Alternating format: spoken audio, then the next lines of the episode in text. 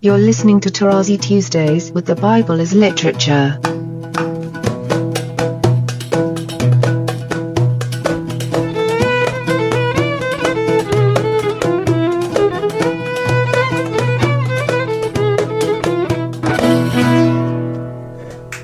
Hi, this is Father Marc Boulos, and you are listening to Tarazi Tuesdays with the Bible as Literature podcast.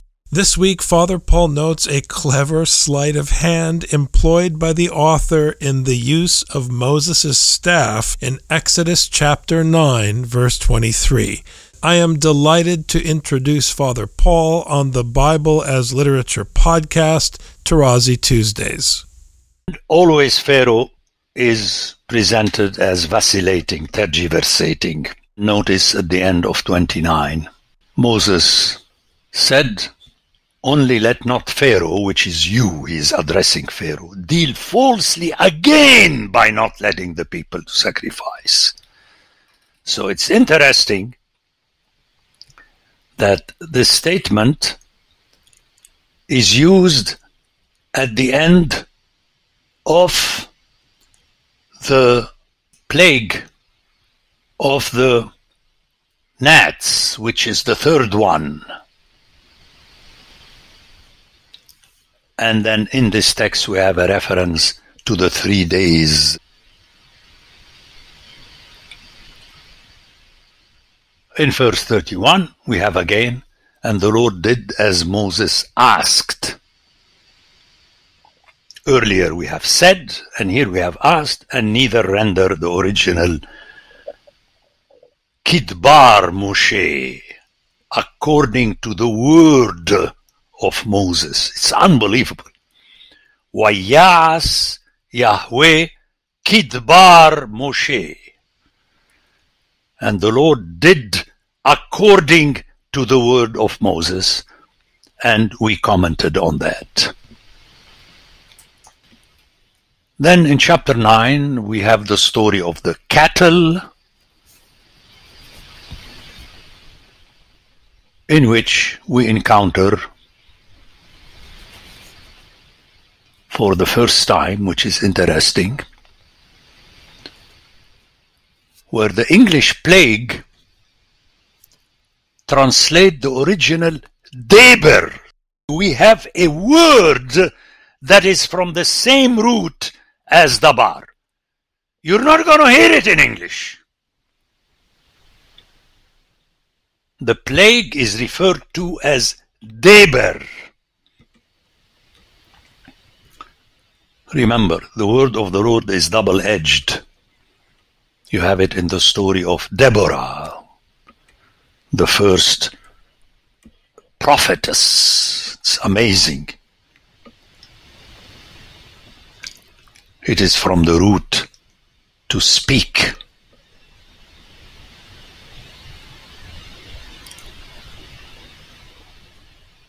So, perhaps the term I use the most in my podcast is again, and what do you want me to do since I'm relaying to you scripture? But very important, so please, all my hearers, jot down 9 3.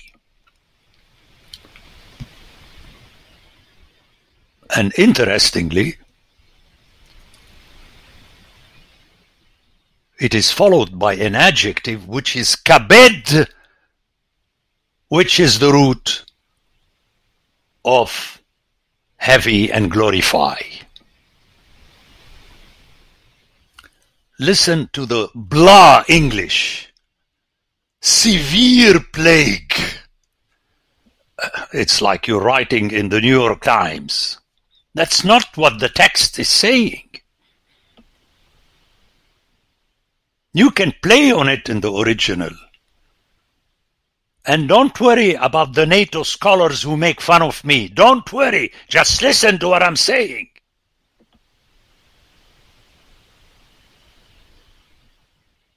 It's an action that came out of the lips of God, according to his will expressed in his word, that glorifies him and is heavy on his opponents. Kathos ghegrapte, as it is written, to be heard, not to be read. Deber kabed meod. Meod is very much. But deber kabed. How can you translate that and understand it as severe plague? But I know, I know what people say. In these instances, this is the meaning of Deber. This reminds me of the famous coinage by my youngest son who says, My dad is so funny. He says to people, I love you when he really means that he hates them. I love this guy. But that's what I said. And you are bound and you have to follow my vocabulary and hear it in context. In context! And not in translations. In the original. Exodus 9, beginning with verse 8, we have the boils and the same story. And 12, but the Lord hardened the heart of Pharaoh, and he did not listen to them, as the Lord had spoken to Moses. And those exciting, excited Orthodox theologians, please do not say, well, here it's unique. In Isaiah 6, you have the same thing. God is sending Isaiah to shut off, to fatten the ears of his hearers, and to harden their hearts. It is written! Which means the intention of the Word of God is always double edged, and we're going to meet this soon as you heard me repeating it several times in Leviticus and Deuteronomy, that it is out of the same mouth and mind of God you have the blessing and the curse, or the blessing or the curse. You do not have two sources. And whenever you are in doubt, reread the first chapters of Job. Nothing happens without the will of the one God. But if you conclude from that that he's always good, except when he's irate once a week on Friday afternoon, no. It's the same word. And Paul uses this terminology you may have many teachers, but you have one father, and people start talking about the fatherhood and so on. Father Paul is a teacher when he preaches, he's not fatherly. The people of Danbury used to say that. No! That's not what the father is. What differentiates the father from the teacher is that the father can use at will gentleness or the rod. Read 1 Corinthians chapter 6. But, people don't hear it that way. They have another spiritual retreat before Christmas explaining to the people the difference between a father and a teacher. And they add especially, especially women, the mother, where really motherhood is beyond fatherhood and so on. Well, you ain't met Arab mothers and Southern mothers in the US and some Northern. Come on, friends.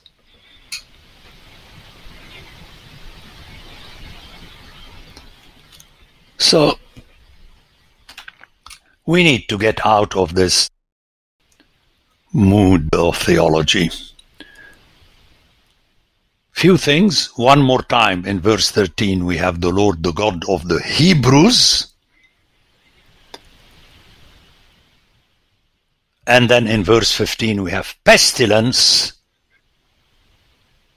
which is the translation of Deber. Earlier, Deber was plague, now it's pestilence, and you play games. But that's not what you're hearing in the original. And verse 16, which is tremendous. But for this purpose have I let you live, to show you my power, so that my name may be declared throughout all the earth. This way, Pharaoh will tell the people, I witnessed that, and this is what happened.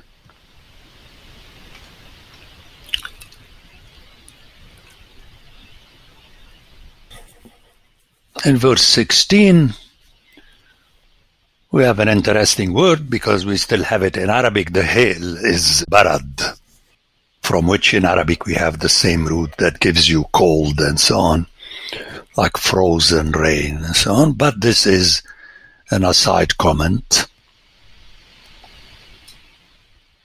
Okay, interesting. Verse 20. Then he who feared the word of the Lord among the servants of Pharaoh. And we have that verb yare, which is classic later in Deuteronomy. You have to fear the Lord. Made his name, okay? And those who did not regard the word of the Lord, but in Hebrew, as we met it before, with the verb sheet, to lay, we have here another word, seem, which means to put. He did not put on his heart the word of the Lord. So that's the opposition of to fear the Lord. Which, so you can use these verses 20, 21 to explain to the people that you have to lay his word on your heart because your heart is your mind that tells you what to do, how to act. And if you fear him, then you would do that. If you don't fear him, then you would not put his word on your heart. And you could see later in Deuteronomy that write all these things on your forehead and on your wrists. And people start talking, you know, and the Jews play games on that by making amulets around their head and so. That's not what the text is saying. All these things have to be remembered in your mind and in your actions. This is what it means. Meaning you have to remember them, recite them. How many times I told you that's what you have in Psalm 1. Blessed the man who mumbles reciting the words of the Torah. Not who keeps looking at his wrist and at his forehead, which means that if you go to church you have to have a mirror to see your forehead. No, no, no.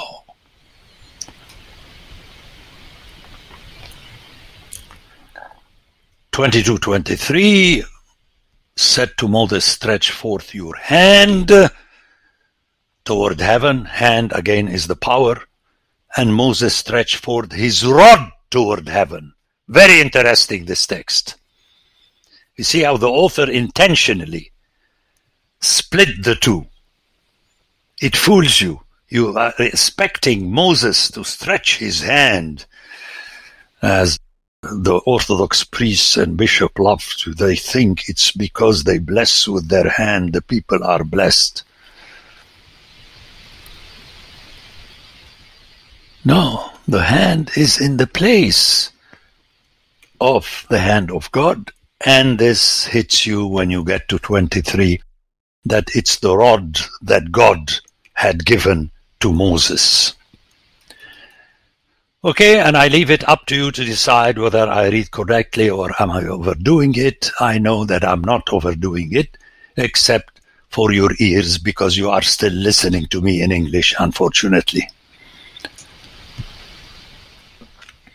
And you see, and the Lord rained hail. It is the Lord that does the action. So you see how the text, plague after plague, is really upping the ante to understand that this is what is happening. But all this is in the story. The Bible as Literature is a production of the Ephesus School Network.